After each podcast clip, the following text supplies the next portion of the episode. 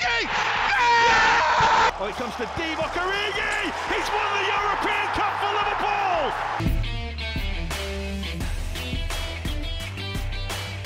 Bonjour à toute la francophonie qui s'intéresse de près ou de loin au Liverpool Football Club et bienvenue dans ce troisième épisode de Copain.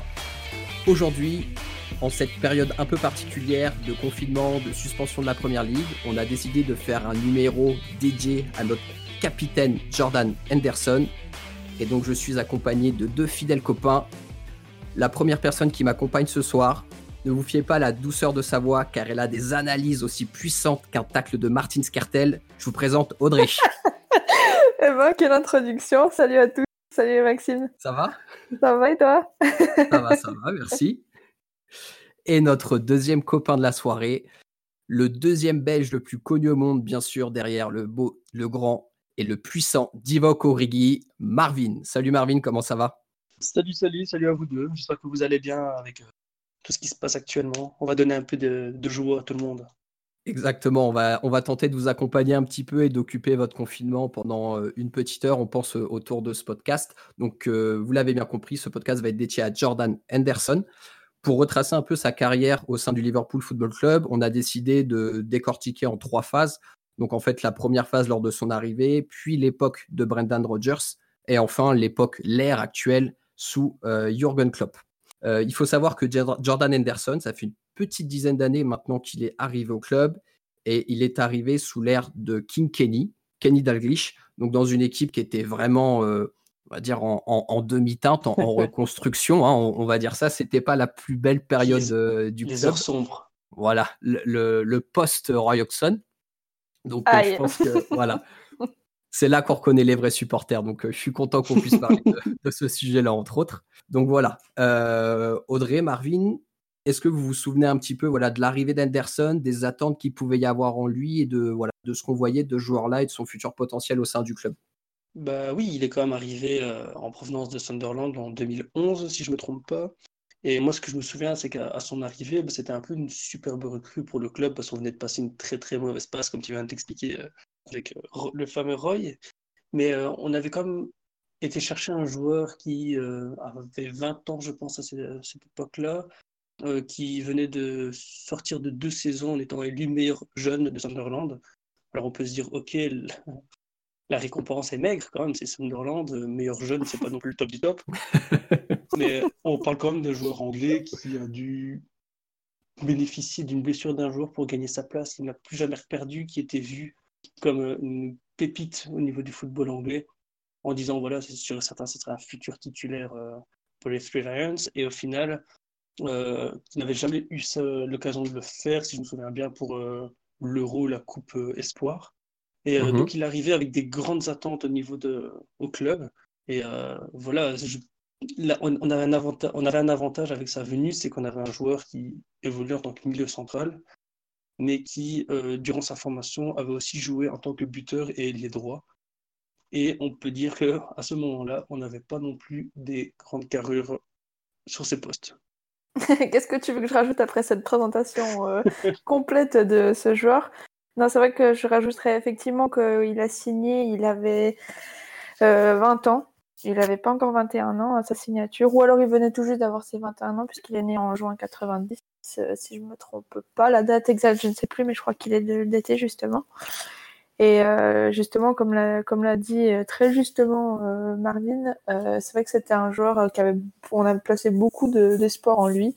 Et je pense qu'aujourd'hui, à juste titre, euh, c'était des très très bons espoirs et on a très très bien su euh, euh, se préparer pour l'après Steven Gerrard. Ça, c'est très intéressant, cette dernière remarque. Est-ce que vous pensez que déjà le club, à cette époque, s'était dit Jordan Henderson, donc c'était un peu un, des Wonder Kids en Première League à cette époque-là. Est-ce que cette personne ne pourrait pas être l'héritier de Steven Gerrard, qui voilà commençait déjà à être un petit peu vieillissant et on savait bien qu'il ferait pas encore 10 ans euh, au club. Ben oui et non, parce qu'aujourd'hui avec le recul, c'est vrai qu'on peut dire que c'est ce qui a été fait. Euh, à l'époque, euh, je me rappelle, Molly qui l'a fait venir avant qu'il se fasse licencier en 2012. Donc il est revenu sur ce transfert et il a souvent dit que les, les, dirigeants de Liverpool lui avaient dit que ça avait été une erreur de, de signer Jordan Anderson.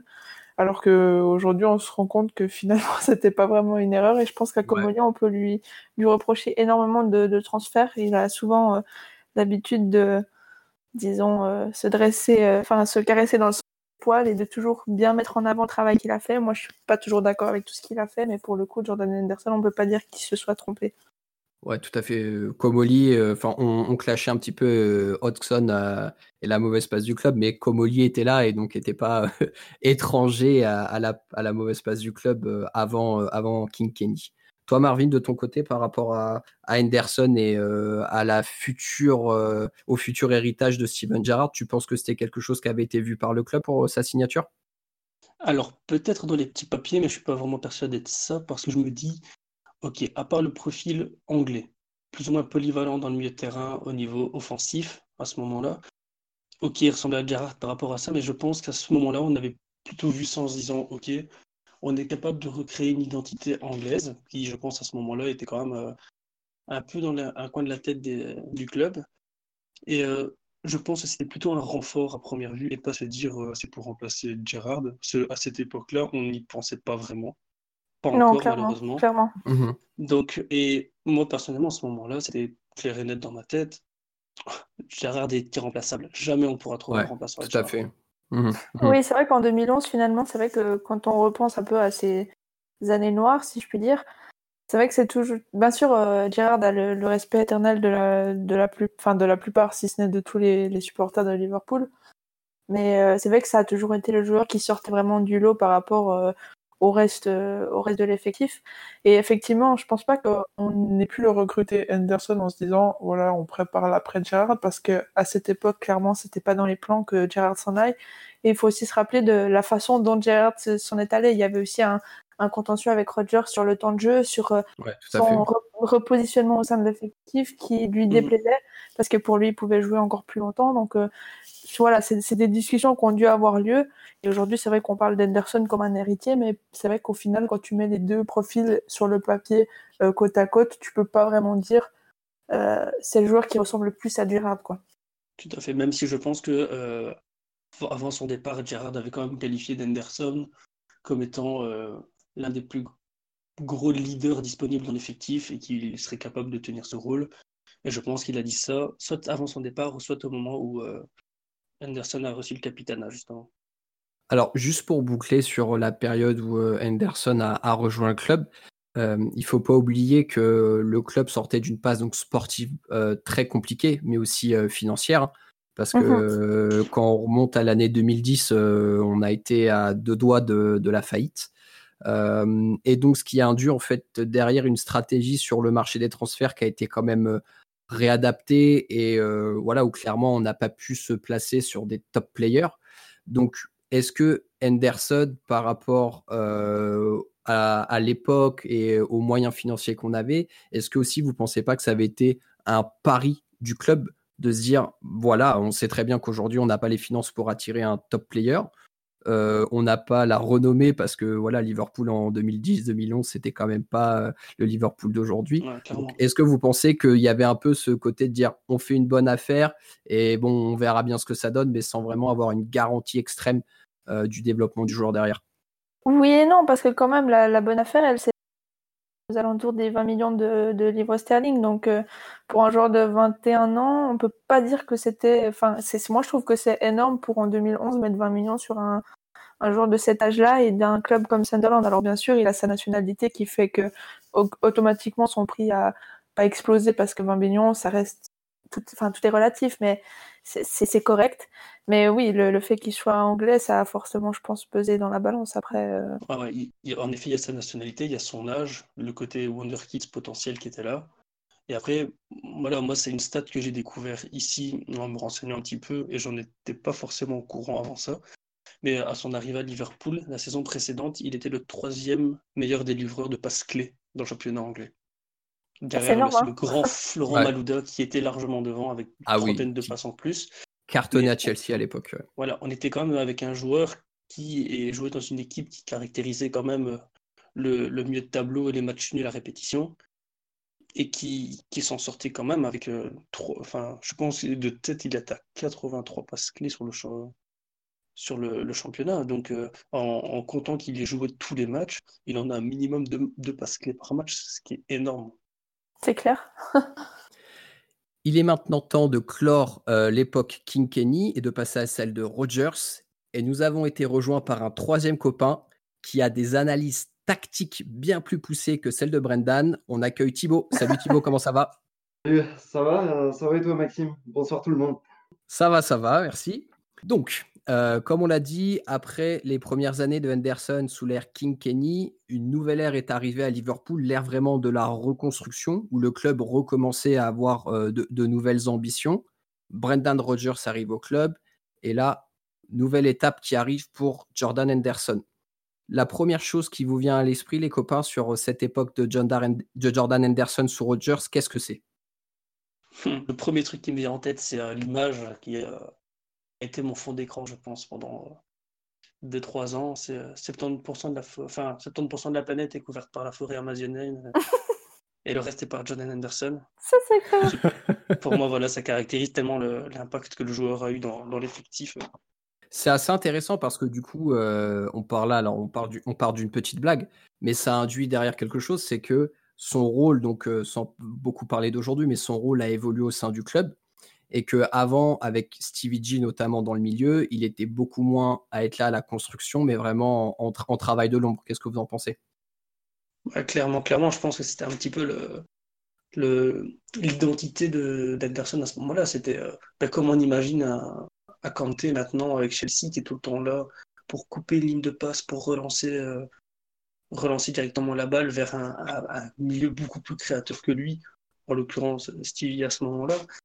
Je pense que c'était vraiment la, pièce maîtresse par rapport à ça. Parce que hormis nos deux joueurs, on avait Lucas Leiva qui était là aussi pour la récupération. Euh, voilà, je veux dire, on, avait un effectif qui n'était pas non plus mauvais, mais qui n'était pas non plus hors norme par rapport à ça. Et le puzzle était vraiment très très bien formé sous, Rogers, même si euh, petit à petit Leiva a perdu sa place. Et euh, c'était super bien huilé à ce moment-là. Et je veux dire, le rôle que Henderson avait à ce moment-là était vraiment super méga important dans notre effectif, dans notre tactique qui plus est. effectivement, je suis, assez d'accord avec ce que vient de dire Marvin après, il n'avait pas tout à fait le même rôle quand on était sous Rodgers qu'un petit peu plus tard. Je trouve que sous Rodgers, effectivement, au départ, c'était un joueur qui courait beaucoup, qui était déjà plus dans un rôle dans, dans celui qu'il est à l'heure actuelle, c'est-à-dire dans la construction du ballon, dans dégager beaucoup d'activité et avoir beaucoup de présence sur le terrain. Ça a été un petit peu moins le cas, enfin du moins dans ce rôle-là, quand on est passé en 4-4-2. Vous savez, un 4-4 de losange avec Sterling qui joue en 10, euh, Gérard qui était euh, numéro 6 avec Anderson et c'était Coutinho de l'autre côté, il me semble. C'est possible, Et euh, par conséquent, ben, Anderson, dans ce milieu-là, c'était un des seuls joueurs à fournir une activité importante, notamment une activité défensive. Et je pense qu'on l'a, beaucoup retrouvé aussi dans, ce rôle-là, qui était effectivement un peu plus de l'ombre. Et pour autant, c'est ce qu'a très bien Marvin, en fin de compte, c'est que c'était un joueur qui était extrêmement important pour le collectif, même si c'est moins visible que bah, Suarez, Sturridge, Sterling ou même Coutinho à cette époque-là. Moi, j'aimerais qu'on essaie d'être euh, objectif le plus possible et vraiment se focaliser sur cette période-là. Parce que quand vous réfléchissez à la période sous Rogers euh, de Endo, donc dans le milieu, on avait Stevie, Endo, euh, Lucas, Joe Allen. Emre Can. Emre Can, voilà.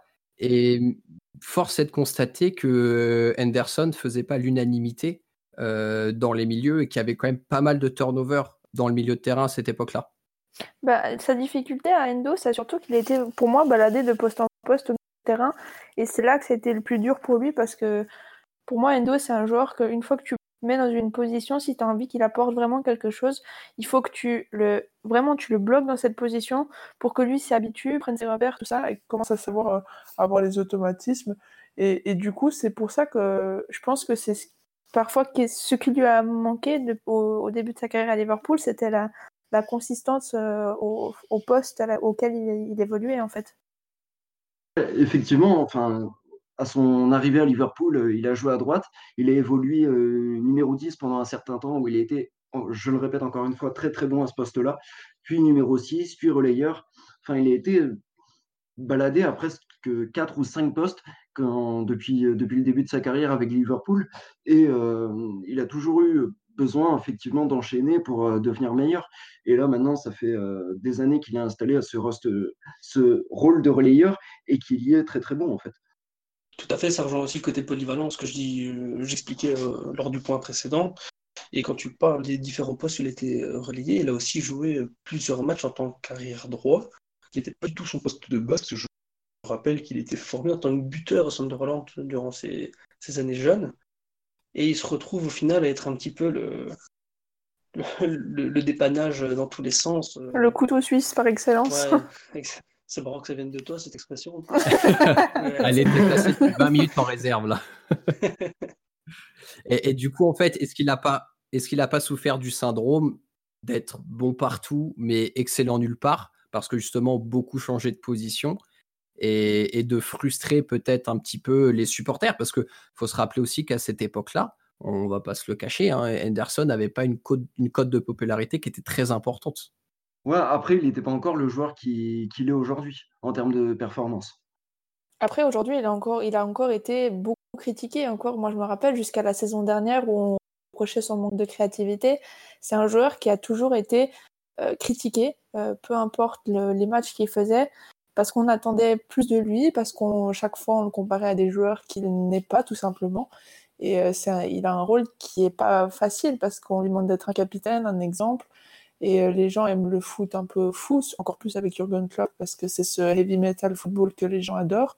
Et, c'est vrai que c'est ce qui est souvent reproché à Jordan Anderson et ce qui est pas forcément juste parce qu'il a jamais manqué entre guillemets euh, à ses performances. Mais je pense qu'il a été victime du fait que, ben, on parlait tout à l'heure de l'après Gérard, au moment d'Elglitch, cet après Gérard n'était pas encore dans la tête des gens. Et euh, sous Rogers, on a commencé petit à petit à l'imaginer quand on a vu Gérard se faire repositionner en milieu défensif. Donc euh, là, petit à petit, je pense que la pression est arrivée en disant voilà, s'il y a bien un joueur de l'effectif qui a les épaules pour être le nouveau Gérard, ou en tout cas avoir la même influence que lui, c'est Henderson. Malheureusement, Henderson, c'est pas le joueur qui va te mettre des frappes des 30 mètres en pleine lucarne, même s'il l'a fait contre Chelsea, par exemple, il y a deux ans, trois ans. contre City aussi. contre City aussi, oui, voilà. Donc, il, est capable de le faire, mais c'est pas son jeu. Et concrètement, euh, je, rebondis un tout petit peu sur ce que je pense Audrey disait en disant, euh, ou alors c'était Maxime qui disait, voilà, il, est, il est bon partout, mais pas excellent non plus. Et c'est marrant parce que concrètement, même si j'adore le joueur, pour moi actuellement c'est le joueur le plus important de l'effectif, que ce soit au niveau de la période euh, Rogers ou la période Klopp, on me demande ses grosses forces, je vais, je vais automatiquement parler de sa capacité de passe et de, de, de euh, reconversion, mais quand on regarde, il n'est pas non plus excellent. Il n'a pas des statistiques qui crèvent l'écran, comme un Kanté qui peut faire 10 interceptions par match euh, en exagérant. Mhm. Henderson ne va pas en faire autant, mais il est hyper méga important dans le jeu. Donc moi je pense que, voilà, en effet, c'est le joueur qui, qui est bon, mais qui n'a pas forcément de faiblesse. Et c'est ça qui a beaucoup joué, du coup, en plus de sa polyvalence, comme euh, pour le faire devenir une pièce maîtresse, quoi.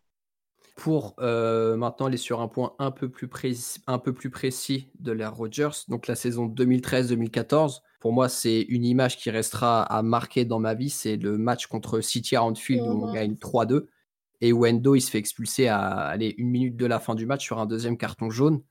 Mmh. Un tacle euh, voilà, qui était franchement pas utile à cet endroit-là du, terrain, en plein milieu et tout ça. Et, je me rappelle très bien me dire, là, c'est un coup dur. Là, c'est un coup dur parce que d'un seul coup, je sais pas, c'est comme si je l'avais trouvé un peu, ouais, ok, euh, moyen plus toute la saison. Et je me suis dit, mais merde, en fait, qui va, qui va le remplacer sur les matchs qui suivent, quoi? Non, clairement, clairement. Et en plus, enfin, c'est vrai qu'il avait eu pas mal de pépins physiques si je me mélange pas les, saisons. Oh, tout à fait, tu as raison, ouais. Mm. Et euh, c'est vrai qu'il était revenu en force, en fait, sur la, fin de saison. Et euh, c'est vrai que moi, je me rappelle aussi, tout comme toi, un hein, m'être dit, mais comment on va faire?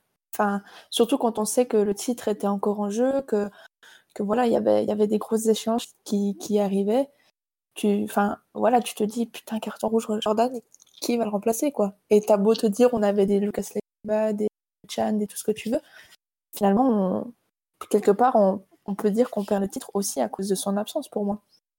Clairement. Et puis, euh, il fait partie de ces joueurs-là dont tu remarques davantage l'absence que, que la présence. C'est-à-dire que quand c'est un joueur qui est présent, c'est un joueur qui fournit un travail exceptionnel sur le terrain, qui est extrêmement présent, notamment bah, que ce soit dans les pieds ou, ou dans la voix. C'est un joueur qui, Mhm. qui parle beaucoup sur le terrain, qui donne beaucoup d'indications, qui replace ses coéquipiers. On le voit constamment quand on regarde euh, les matchs de Liverpool. Donc c'était dans ces années-là ou, ou plus récemment. À l'époque, c'était un joueur qui apportait énormément dans ce milieu de terrain-là. C'est son importance était à mon sens sous-évaluée, mais euh, c'est à ce moment-là, on se dit, on perd peut-être le titre euh, à ce moment-là, enfin sur d'autres choses aussi, mais peut-être à ce moment-là. Et euh, c'est ça a représenté en fait toute son importance au cours de la saison. Quand tu dis que ses performances étaient sous-évaluées, il faut aussi qu'on rappelle quelque chose sous la période Rodgers. C'est que Rodgers avait fait le forcing pour s'en débarrasser lors d'un mercato et pour Ouais, euh, récupérer Clint Dempsey à la place, euh, qui était un joueur, un attaquant au milieu de terrain offensif américain qui jouait. alors, il était à Fulham, je crois, à l'époque, si je dis pas de ça, bêtises. ça. Ouais. Euh, donc vraiment, pour qu'on puisse se rendre compte que c'est un joueur à Liverpool dans un espace de temps très réduit parce qu'il est passé du presque titre euh, à euh, vouloir être vendu au club, qui a vraiment connu des hauts, des bas et qui s'est toujours accroché, qui a toujours fermé sa gueule, qui a toujours été exemplaire. Et ça, je pense que c'est quelque chose qui le caractérise vraiment.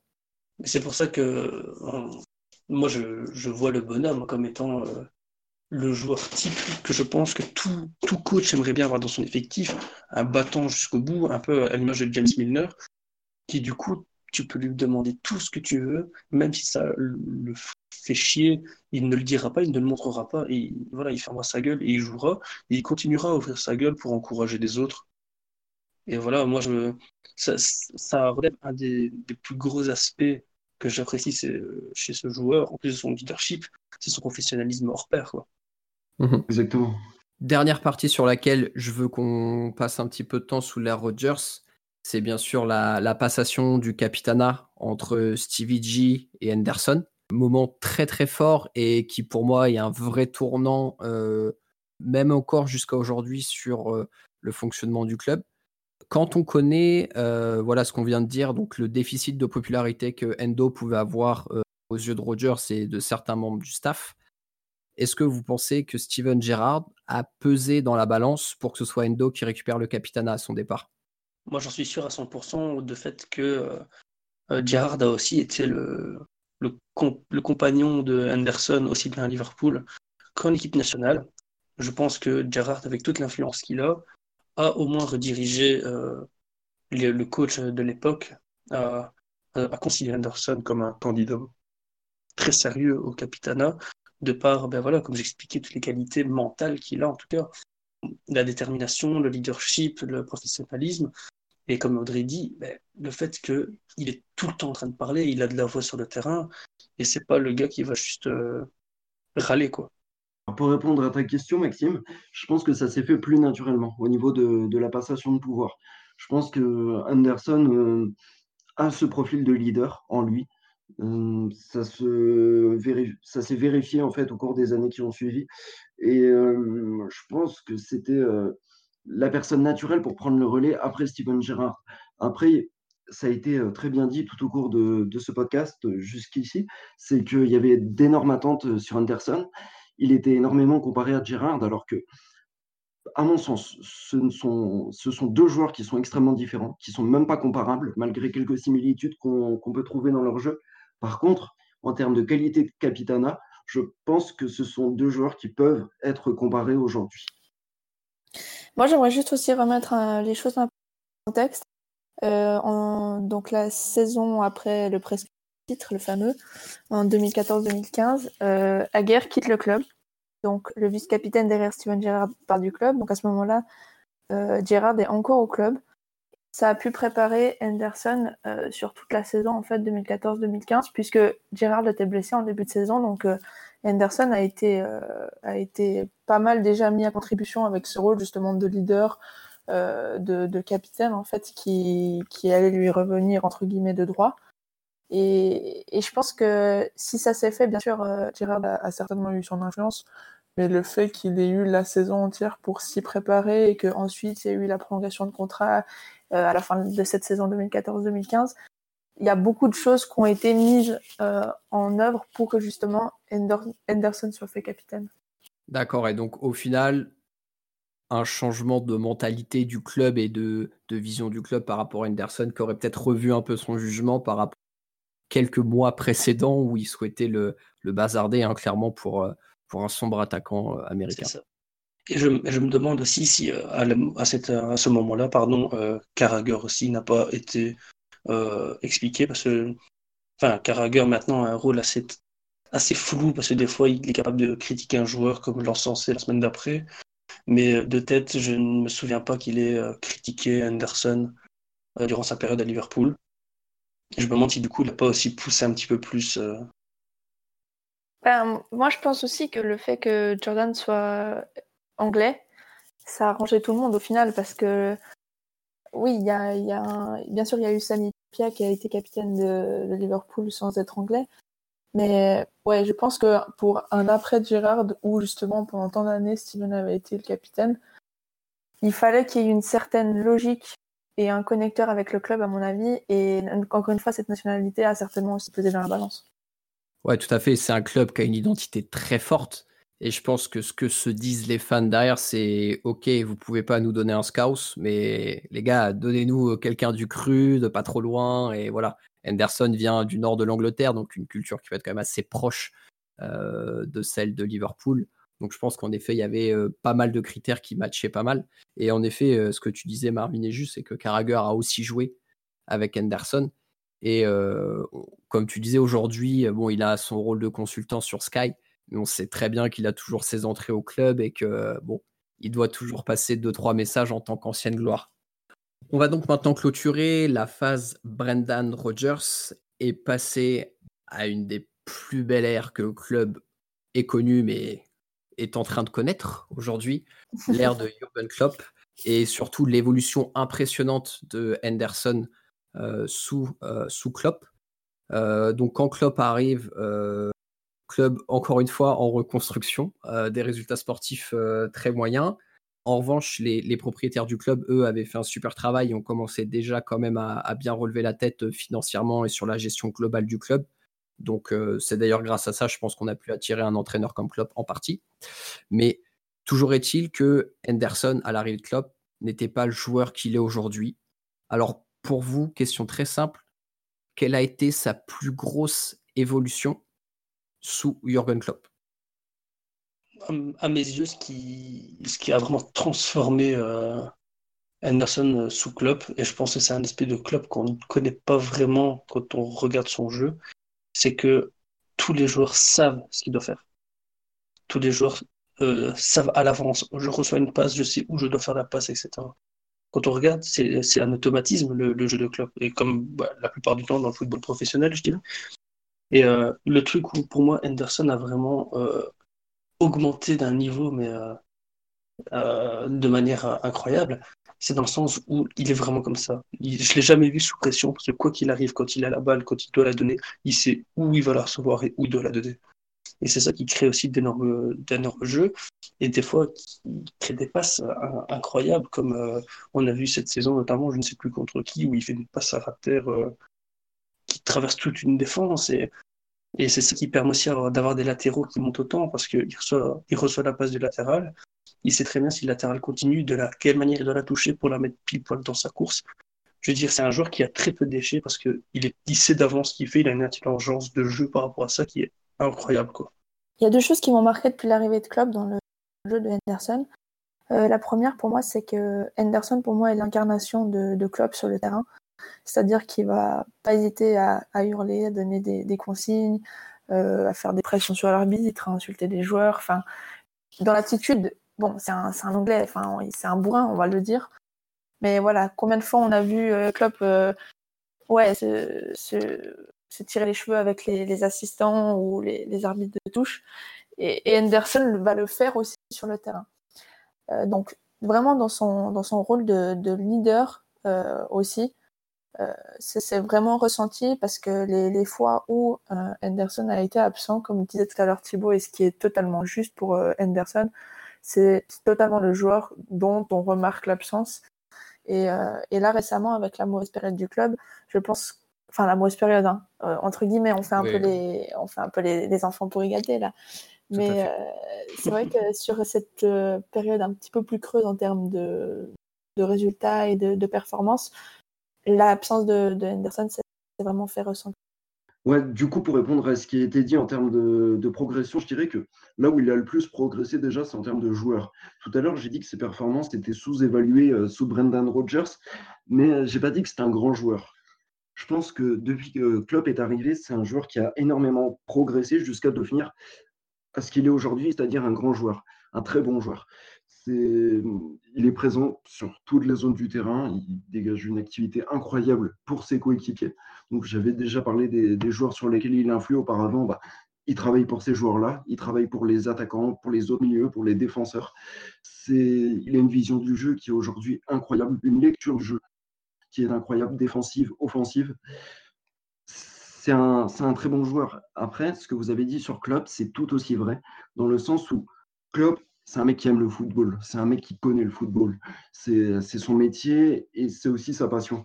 Et je pense qu'effectivement, ça l'a aidé à progresser euh, en tant que joueur, à devenir également le, joueur que je viens de citer et faire un tout en fin de compte qui fait que aujourd'hui, pour moi, Jordan Anderson est un des cinq meilleurs joueurs du monde à son poste c'est hyper intéressant tout ce qui a été dit sur Klopp et Henderson. on va revenir dessus un petit peu plus tard. Moi, je voudrais juste revenir sur la période globale donc de Henderson sous Klopp parce que pour moi, il y a eu trois phases différentes. Donc la première phase, c'est l'arrivée de Klopp. Et je pense que, voilà, comme vous l'avez dit, Klopp-Henderson, il y a une relation qui est très forte et ça a très vite matché entre les deux.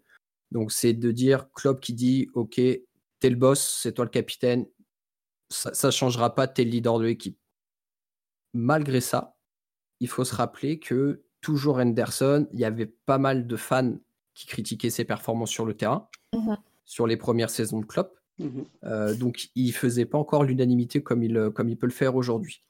Il y a eu un match clé, euh, si vous vous rappelez bien, quand on jouait avec nos super maillots violets. C'est un match extérieur à Southampton où là, justement, il est un petit peu repositionné dans le milieu, où il a vraiment un rôle de plus relayeur plutôt que milieu défensif. Donc ça, c'est la saison avant l'arrivée pardon, de Fabinho. Ouais. Mmh Et là, d'ailleurs, euh, Klopp l'avait dit lui-même en conférence de presse, c'est de dire, ben, en fait, euh, bah, c'est ma faute de ne pas l'avoir mis dans cette position-là plus tôt. Là, déjà, il y a eu un premier palier qui est passé. Et après, pour moi, clairement, la victoire en Ligue des Champions, il a, je sais pas, il a débloqué le palier ultime dans son esprit. Il joue sans complexe. Et je trouve vraiment que sur cette saison-là, mais il est intouchable à son poste. On parlait du top 5 mondial. Franchement, un joueur dans le milieu aussi complet, qui casse les lignes, qui a un leadership, qui récupère du ballon et qui va tirer tous ses coéquipiers vers le haut. Là, comme ça, dans mon esprit, sur tous ces compartiments du jeu, j'en ai pas un seul qui me vient à pouvoir le challenger sur ces quatre points en même temps. Mais on, rejoint le fait que voilà, il est très bon. À... Enfin, on disait tout à l'heure qu'il était bon partout, mais pas excellent. Et bon, depuis deux saisons, il est très bon partout et excellent à un ou deux endroits. Et là, on peut pas le, on peut pas lui reprocher. Moi, je me suis renseigné et j'ai vu que ben voilà, c'est pas le, malheureusement, c'est pas le joueur ultra décisif comme on pourrait attendre d'un d'un milieu de terrain qui s'amuse à faire le relayeur comme comme on le voit. Mais il, a quand même des stats qui sont quand même vachement impressionnantes. Je veux dire, euh, il, fait un, nombre de passes par match hallucinant. Euh, au niveau de ses passes clés, je sais que par saison, il en faut aussi énormément. Il a une application aussi bien dans les interceptions, les duels. Bon, apparemment, au niveau des duels, il a en moite-moite entre réussir et rater. Mais il a un nombre de duels super impressionnant depuis qu'il est en première ligue. Euh, au niveau des tirs contrés aussi.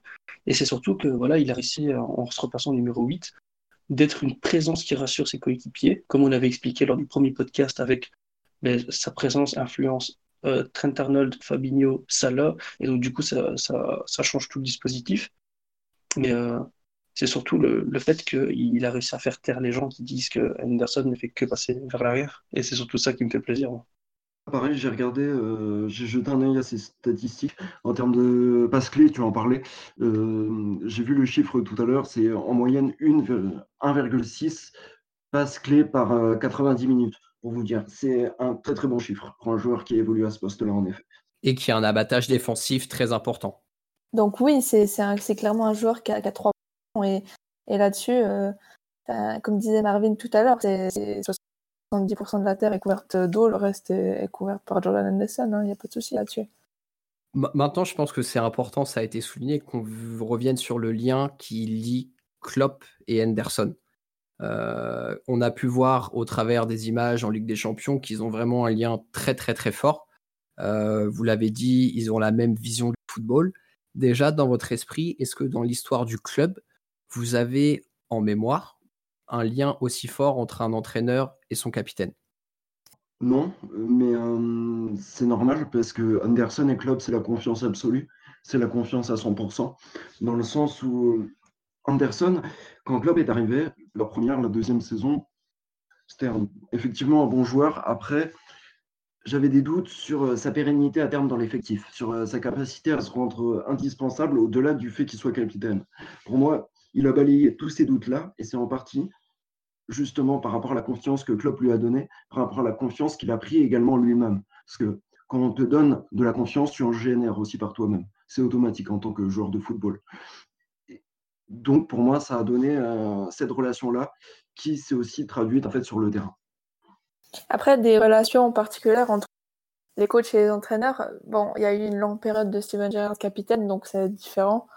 Mais il y avait une forme, en termes de respect, je dirais, qui peut être comparable, je dirais, entre euh, Rafa et, Steven Gerrard. Parce que là aussi, c'était le même amour du foot.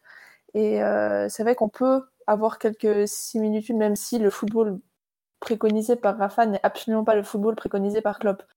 Mais je pense qu'en termes de, projection de jeu, un Stevie est beaucoup plus proche de ce qu'un Rafa demande un Endo proche de ce qu'un Klopp pourrait demander.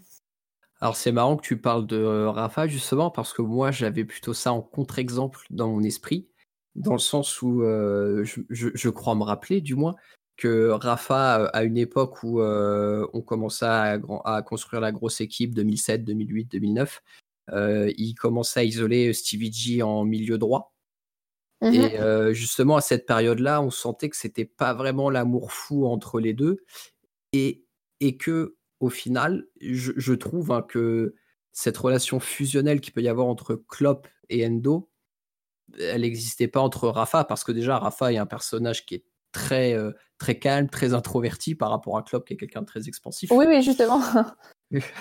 Mais euh, non, justement, je pense que là où c'est vraiment différent, et c'est pour ça que la comparaison, elle tient peut-être pas forcément, mais pour le coup, c'est vraiment en termes de respect des hommes.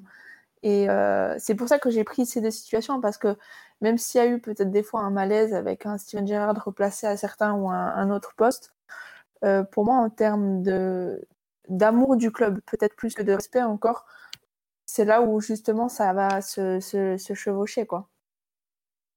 Maintenant, on va laisser euh, l'aspect footballistique de côté. Si vous deviez ressortir quelque chose de Jordan Henderson, un trait de caractère sur sa personnalité, les grandes lignes, qu'est-ce que vous souhaiteriez mettre en avant? Pour moi, être capitaine de Liverpool, c'est aussi être impliqué dans, dans la vie, dans l'aspect social en fait de, Liverpool. On sait que, sans faire euh, des, grands débats sur la politique à Liverpool, on sait que, on sait que Liverpool est une ville qui, qui vote à gauche, qui a, eu, qui a été euh, abandonnée par euh, Margaret Thatcher. Mmh tout à fait. toutes ces choses-là. Et euh, c'est vrai que Jordan Anderson a, vraiment s'impliqué dans, la vie. On a souvent ce, souvenir de ma avait été faire euh, de la peinture avec, euh, avec des scouts.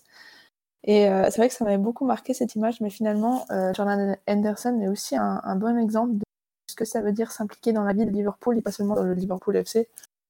récemment, avec la suspension de la première ligue, il faut savoir que les, les food banks en Angleterre arrive à faire beaucoup de collectes grâce euh, aux matchs de Première Ligue, euh, notamment de Liverpool et Everton. Dans... Ça représente à peu près un quart des dons de nourriture et, d'argent euh, pour la North Liverpool Food Bank.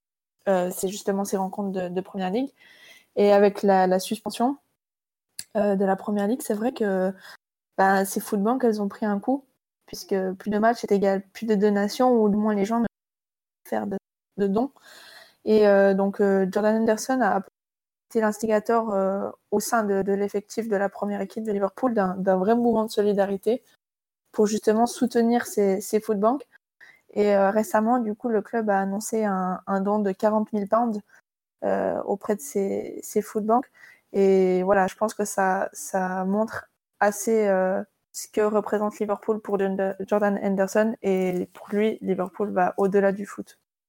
Pour répondre à ta question, j'aimerais parler d'une anecdote qui touche le football, mais euh, qui touche moyennement Liverpool, on va dire. Comme vous le savez peut-être, Jordan Anderson, euh, on lui a retiré le brassard en sélection pour, euh, pour le donner à Harry Kane. J'en rigole. Quel hein, scandale. c'est vraiment aberrant. aberrant. Ouais. Il y a quelques temps de ça, il y a eu une altercation entre Gomez et, Sterling, juste après la, Ligue la finale de Ligue des Champions de mémoire. Et euh, les deux joueurs ne se parlaient pas, il y a eu des problèmes, et c'est Jordan Anderson qui a réglé ce problème-là. Il a appelé Gomez, il a appelé Sterling, puis il a appelé les deux en conférence, puis euh, bah, il a réglé le problème alors qu'il n'était même pas avec le groupe, justement, à ce moment-là. Et euh, pour moi, ça résume beaucoup, en fait, sur, sur la façon d'être du gars, sur sa relation avec les coéquipiers et sur sa personne, tout simplement. Je ne le connais pas nécessairement en tant qu'homme, je ne le connais pas très bien à ce niveau-là, mais j'ai aucun doute sur euh, le fait que ça soit un, top guy, en plus d'être un, un top capitaine. Hmm, de mon côté, moi, ce que j'aimerais vraiment bien mettre en avant par rapport à lui, et je ne sais pas si c'est forcément lui qui, qui a une influence là-dedans, ou alors, à mon avis, il y a plusieurs facteurs, mais ça correspond plus ou moins à son arrivée en tant que capitaine euh, de l'équipe de Liverpool, c'est que euh, le club a quand même enchaîné de plus en plus de, d'actes de charité, je veux dire comme ça, des visites dans les hôpitaux, ce genre de choses. Euh, mais il a toujours été le premier à être dans les hôpitaux. Je veux dire, moi je me souviens le nombre de fois où, euh, durant les périodes de Noël, euh, ben, il y avait des photos d'Anderson avec un chapeau, enfin un bonnet sur la tête. Parfois même un bonnet bleu parce qu'il allait voir des jeunes enfants qui étaient fans d'Everton et lui, ça ne posait aucun souci à partir du moment où il, il était là pour donner de la joie aux enfants qu'il allait voir. Et voilà, après, il y a la montée des, enfin, l'explosion des réseaux sociaux qui arrive à ce moment-là aussi, donc c'était plus facilement médiatisable. Mais euh, moi, je suis intimement persuadé qu'il en est pour quelque chose dans, dans ce genre d'action, et ça m'étonnerait même pas qu'il ait proposé au club plus d'actions de ce genre, et que le club ait, accepté de, de suivre son idée. Et je pense que d'autres joueurs étaient clairement dans cette, cette volonté-là. On peut parler de, de Mignolet, qui, ok, bien qu'il il est encore un peu critiqué, était aussi le premier à aller faire ce genre d'action. Je mhm. pense euh, actuellement à Wijnaldum, qui est aussi euh, bah, presque tout le temps, euh, dès qu'il a l'occasion, en visiter les hôpitaux, ce genre de choses. Donc voilà, et avoir un, capitaine qui, qui est investi dans ce genre de choses, et beaucoup plus investi dans ce genre de choses que dans les petites vidéos-jeux où on doit s'amuser à tirer un coup franc dans la lucarne et tu gagnes un point. Mais on voit rarement Anderson dans ce genre de choses, mais il est tout même super négatif, plus dans le côté bonne image du club. Quoi. Pour ma part, ce que je voudrais mettre en avant euh, chez Anderson, c'est son côté je ne triche pas. C'est-à-dire que c'est un joueur sur le terrain, il triche pas. Mais moi, c'est vraiment quelqu'un qui arrive à me, à me tirer les larmes aux yeux de, de par ce qu'il représente et de par ce qu'il est. Parce que c'est quelqu'un qui est totalement transparent sur ses émotions. Et voilà, l'histoire qui est incroyable. Euh, donc, euh, quand après la finale de Ligue des Champions, il va se jeter dans les bras de son père, que son père après raconte que quand il était petit, à 10 ans, il l'avait emmené voir une finale de Ligue des Champions et qu'il lui avait dit je la gagnerai un jour, tout ça. Enfin, tout ça, c'est vraiment fou. Et il y a une autre image qui m'a beaucoup marqué, c'est que je vous invite à regarder sur euh, RMC, RMC partenariat si vous voulez nous inviter un jour, on est là les gars. Euh, sur la chaîne YouTube d'RMC Sport, il y a un documentaire qui s'appelle Raconte-moi une finale qui dure à peu près une heure et demie. Et euh, bon, vers la fin de ce documentaire, quand le match se termine, une des premières images de la caméra dès le coup de sifflet final, c'est Anderson qui tombe à genoux sur la pelouse, tout seul, face contre le, gazon, et voilà, qui, qui, pleure et qui crie face au gazon, tout ça. Et c'est là qu'on se dit putain, mais ce mec, c'est juste toute sa vie, mais toute sa vie dans le foot, il, voilà, dès qu'il fait quelque chose, il le fait à 100%, il triche pas et ça représente tellement pour lui que voilà, ça peut, on se dit ça peut que être un, super gars et un, super capitaine pour le club. Euh, pour aller dans ton sens, Maxime, je, enfin, je sais pas si c'est cette, scène-là que tu parles, mais oui, le, le fameux 4-0 contre Barcelone, où il reste sur le terrain malgré un coup reçu au genou, Et euh, d'après, enfin, la légende dit qu'il aurait même eu une infiltration dans le vestiaire pour pouvoir rester un fois tox, je ne sais pas. Mais il reste quand même jusqu'à la fin du match et dès qu'il y a le coup de sifflet final libérateur, mais on le voit d'ailleurs à la fin, Milner et je pense Wijnaldum qui s'enlace parce qu'on Ouais. arrive à la fin du match. Et on voit juste Henderson qui, qui s'effondre au sol, qui est vraiment à, à bout physiquement. Et je pense qu'il faut, y aller- faut y aller pour que ce bonhomme-là il soit à bout physiquement. Et c'était le cas. Et c'est vraiment, ça a vraiment prouvé que il a été jusqu'au bout. Il a tout donné, il a tout donné à ses coéquipiers pour, euh, pour aller arracher ce match-là. Pour les personnes qui sont arrivées jusque-là, non, Jordan Henderson ne nous a pas faire tous ses compliments sur sa personnalité, je tenais à le préciser parce que c'est un peu une. On fait un peu l'éloge de, de Jordan Henderson, mais il faut comprendre que qu'on aime notre capitaine. hein. Et que comme on l'a dit tout au long de, de cet épisode, euh, on se rendra compte à quel point il est bon et il est important pour le club, malheureusement, quand, quand il sera parti. quoi. On espère le voir encore soulever, euh, on espère le voir encore soulever beaucoup de trophées pour euh, notre club, pour lui comme pour nous. Et déjà le voir soulever euh, le trophée de l'APL euh, dans quelques Oui. semaines, ce serait bien. Oh, vite-moi les petits pas là. Je vais vous poser une dernière question avant qu'on passe à une petite surprise pour la fin. Jordan Henderson, digne héritier de Steven Gerrard selon vous? Ouais. Clairement, ouais. Eh ben, merci pour cette conclusion brève mais efficace. Avant de terminer ce podcast qui aura, euh, je pense, duré une petite heure, euh, je vous ai préparé un petit quiz sur Jordan Henderson. On adore. Voilà. Alors, il y a certaines réponses qui ont déjà été données dans ce podcast, donc je ne peux que saluer votre travail de recherche euh, avant l'enregistrement. Euh, là, je vais vous demander de donner votre prénom avant de donner une réponse, parce que je serai un juge impartial. Intransigeant. Il y a neuf questions au total. la réponse. Ouais. Et le premier qui donne son prénom, bien sûr. Tu sens que Thibaut il a envie de gagner quand même. hein. Ouais, Thibaut est, déterminé. est Déjà déterminé. qu'il arrive en retard et tout ce qu'il veut faire, c'est gagner le quiz. Est-ce que vous êtes prêts?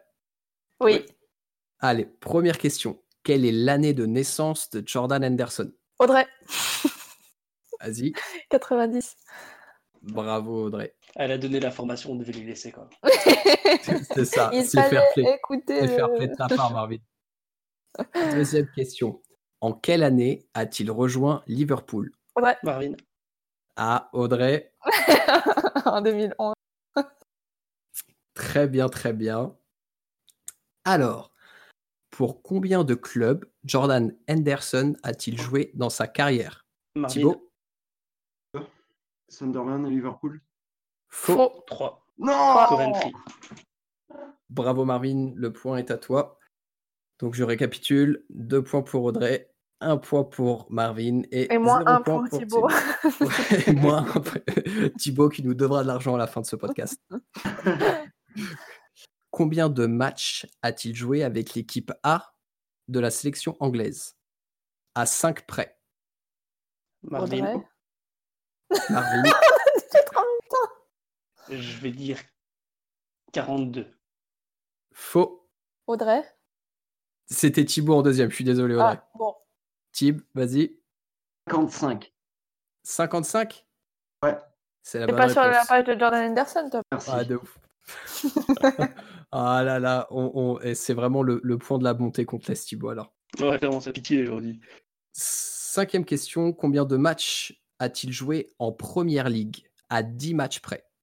Audrey. Marvin, Audrey, Euh, je dirais euh, 500. mauvaise réponse. Marvin, je dirais 350. C'est juste avec Liverpool. Hein. non, en première ligue. Ouais, ça c'était juste avec Liverpool. Thibaut, 300. Mais non, on vient de te dire que c'était 350 rien qu'avec Liverpool. Mince. Bah écoutez, non, moi juste en première ligue, d'après les informations sur Transfer Market, j'ai 335 matchs de première ligue à son actif. C'est pas logique parce que je suis sur la page Wikipédia euh, de Jordan Henderson et euh, ils disent 79 avec Sunderland, 13 avec Coventry et 30 356 avec Liverpool. Alors, ah, peut-être juste. euh, du coup, dans les 356, il y aurait peut-être la, première, la Ligue des Champions et tout le reste avec. Ouais, c'est ça. Moi, j'ai vraiment que regardé la première ligue là. Ok, autant pour jeu. On retire euh, un point à Audrey pour avoir essayé de contester le juge. On va tricher en plus. Prochaine question. Combien de trophées a-t-il gagné avec Liverpool et citez-moi lesquels? Thibaut.